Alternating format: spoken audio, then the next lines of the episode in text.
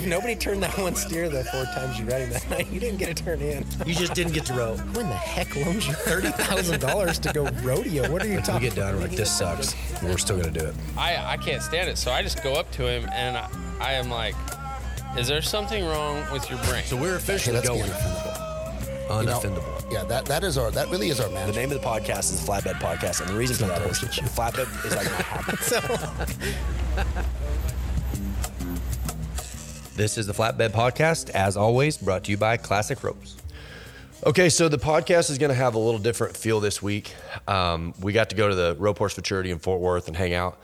Generally, what we've had here is like long form conversations. We have people come in the studio and sit down, and we sort of get to all the the details that you might miss in a quick conversation. This week's going to be a little bit of a departure from that. Um, we set up there behind the announcer stand at the judges' room and got to hang out as people were coming by and get live updates. So there's going to be more podcasts released this week, but they're going to be shorter, just kind of quick, uh, maybe like snapshots into what's going on that week. And then we'll be back to our regularly scheduled programming next week. Excited to have these coming out. Excited for you guys to get to hear from people that are kind of right in the middle of it as it's happening. So uh, that's what this week's going to be. It's going to feel a little bit different, and then we'll get back to what we were. We've had Jay on the episode before, but he's back. Just a quick snapshot into the updates of what he's seeing, some of the things that they had implemented this year and how they're going. Uh, maybe a little bit more laid back this time. We got a little bit of a glimpse into the personality of Jay, so it's cool to have him stop by. Do not skip. You're about to hear from some people who have partnered with the podcast. We'd love you to hear what they have to say. You guys check out the ropingcalendar.com. There's an app in all of the stores, whether it's Apple, whether you've got an Android, whatever the case may be, search Roping Calendar. This is the fastest way to find only the information that you're looking for. I know that Arizona can be chaotic, there can be a lot going on. The most comprehensive, up to date list of the events that you can find in Arizona are at Roping Calendar. Check it out in the App Store, check out the website. You can search by date, you can search by location, you can search by event, you can even search by jackpot number. So, say you're looking for a specific number of jackpot, you click on that tab, it'll take you only to the flyers that have what you're looking for. Ropingcalendar.com is the website, Roping Calendar in the App Store. It is the fastest growing website in Arizona for roping related events.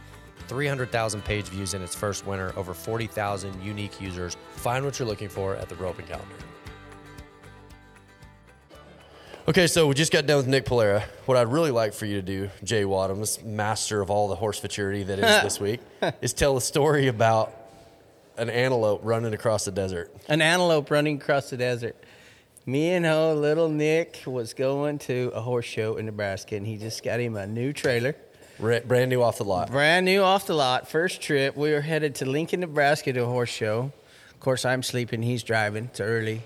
We're headed up Highway 71 to Limon, Colorado, and I hear this. Oh shit!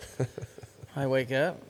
I said, "What?" And he goes, "This antelope's got a bead on me." I go, "What?" So I look out. Sure enough, he slows down. Antelope slows down.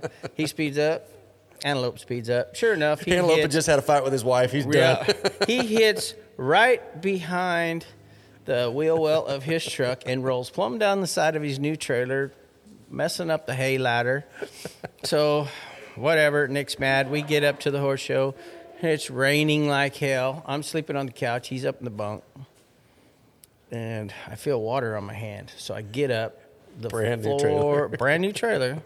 The floor is flooded. All my clothes are wet.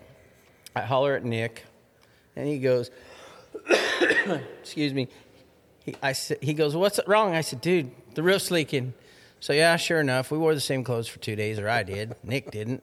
So get done, everything's good. Leave the horse show. We drive home. We pull into JD Yates's house let me out, and Nick goes, "You've got to be kidding me!" He looks up at the window on his trailer, and it's shattered because a truck must have passed us and thrown a rock and shattered. That was the first trip for that trailer. Did it get better after that for that trailer? Ah, man, I don't know. You'd have to ask Nick about that.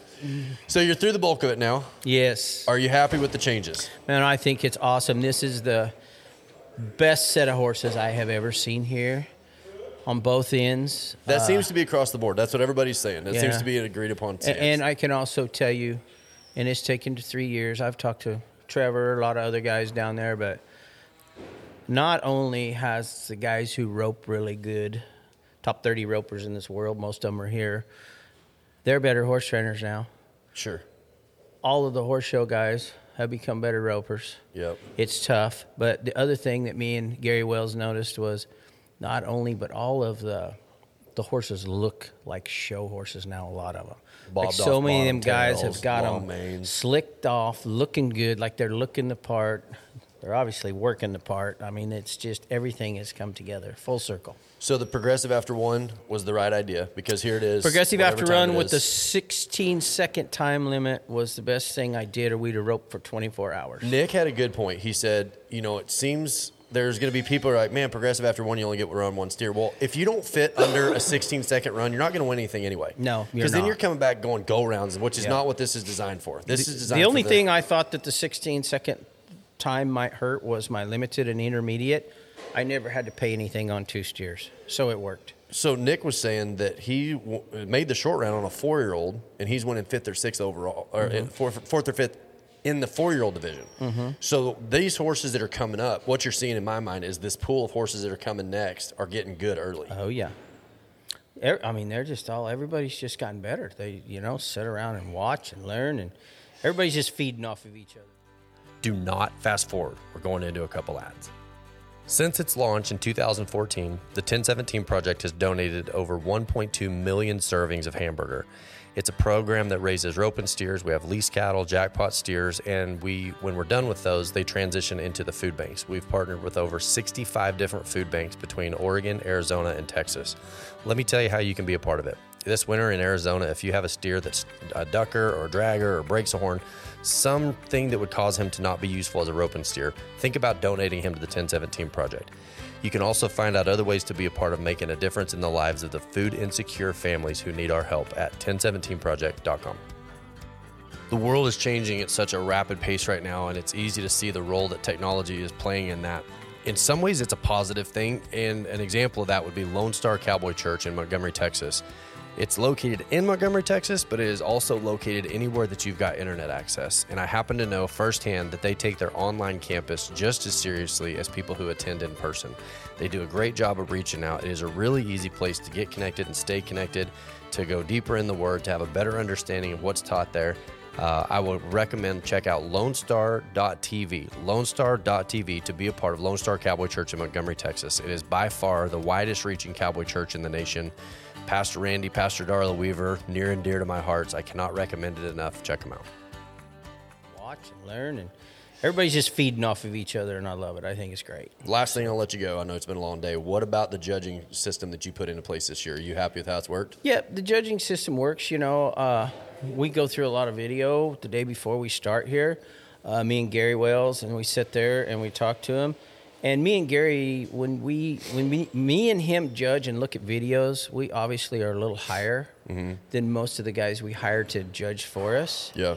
Uh, and that's okay, you know. But as long as they stay consistent, that's that's what I want, you know. So- and anybody that I ask to judge Yeah. at any of my events, they're qualified. They they rope good and they rope good horses. You know, the, the hardest part about the judging deal, there's a lot of people who can tell you about good horses and oh, that's a really good horse. The hardest part, and anybody will tell you, is getting on that piece of paper. You're right. That is the hardest part. Any, There's a lot of people sit there and say, "Man, that is a really nice head, nice head horse." You damn right he is. Yeah. But now get it on that Right, piece of paper to the score, and now was he better than that other one you liked? Now, So- now pick it apart. So Jason Hirschberger, I was at a jackpot the other night, and I asked him about the judging system after we talked. He's like, "Well, they've got to standardize it," and he hadn't seen it, but he was mm-hmm. like, "They got to standardize it." And he was talking about his, you know, his past being a judge at the mm-hmm. NRCHA stuff.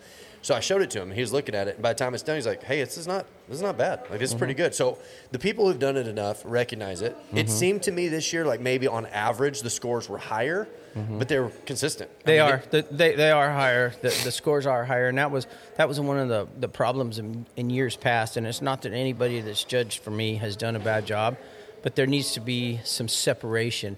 Like those really good horses, they need to score them up there. Yeah. And really good runs, you need to get them scored up there. And then mediocre runs need to be down there where they belong. That's the separation. Who's going to win the heading? Man, it is so tight, first through tenth. I, I tell you what, I, I have no idea. I hope Jackie Crawford does. I do too. She's she's, That'd be great. she's the fan favorite. I think all of Stephenville is going to be here tonight just because of Jackie. She's already won twenty eight thousand on that horse. She won the intermediate. and She won the four year old. I mean, and she's she's going to get money tonight. You know, Who's going to win the heeling? Is it between Hunter and Joseph? Yeah, I think so. And you know, Jos- Joseph's won it three times. Hunter hadn't won it yet. Well, that but- horse won it last year. The horse that's won Yep. second has already got one. Yep, under his belt. exactly. So you know, I'd like to see Hunter win it. Just Yeah. nothing against Joseph. He's one of my good friends, but you know, just spread it out, spread the wealth. You know. Last thing, last last thing, and I'll let you go again.